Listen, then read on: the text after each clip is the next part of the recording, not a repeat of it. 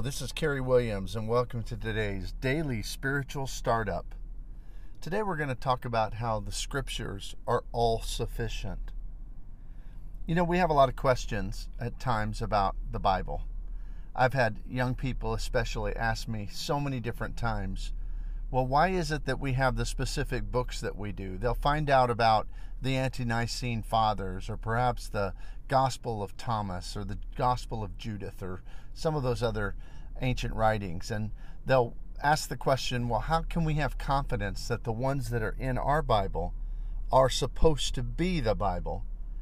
Well, and certainly that's a question of canonicity. And the canon is basically the established, the compiled Word of God.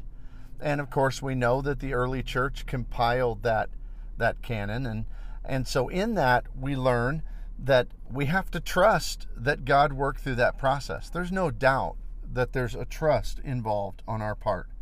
But really, that's true of all faith. When it comes to faith, it says without faith it's impossible to please God in Hebrews. And the truth is is that we can't prove anything regarding our faith. We can present evidences, and those evidences make it reasonable to believe. But faith is what pleases God, and faith is the substance of things hoped for, the evidence of things not seen. So when it comes to the Bible and its sufficiency, and that its compilation is exactly what God wanted us to have, there's no doubt that we have to take a leap of faith, that we have to choose to believe that God worked through that process. However, if you spend your life really relying upon the Word of God, you start to see more and more. I have in my life for sure, more and more, that God's Word is truly like no other book that has ever been written. We see in so many ways, we see in so many different ways how it is everything that we need. It gives us what we need to believe in Jesus. In John 20, it tells us that to have life in his name. In John 20, 30 and 31, it tells us that. To have fellowship with the Father, 1 John 1. To have joy that is full, 1 John 1. To have help when we sin, 1 John 2. To understand the revelation and the mystery of God, Ephesians chapter 3. To be fruitful in the knowledge of Jesus and abundantly enter into everlasting life.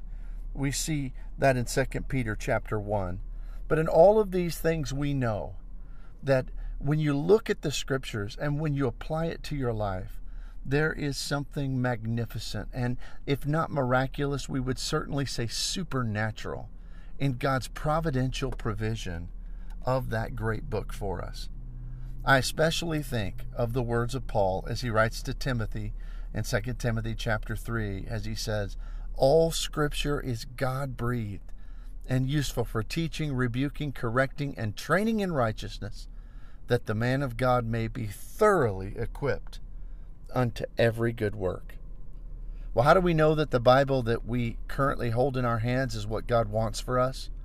Well, the same way we know that Jesus is raised from the dead, the same way we know that God is here for us and will make all things work together for the good of those who love Him, we have faith. We choose to believe it not based upon kind of just hollow hopes, but based upon evidence, but faith that God has given us the book that will provide everything we need. God bless. I hope you have a great day in the Lord.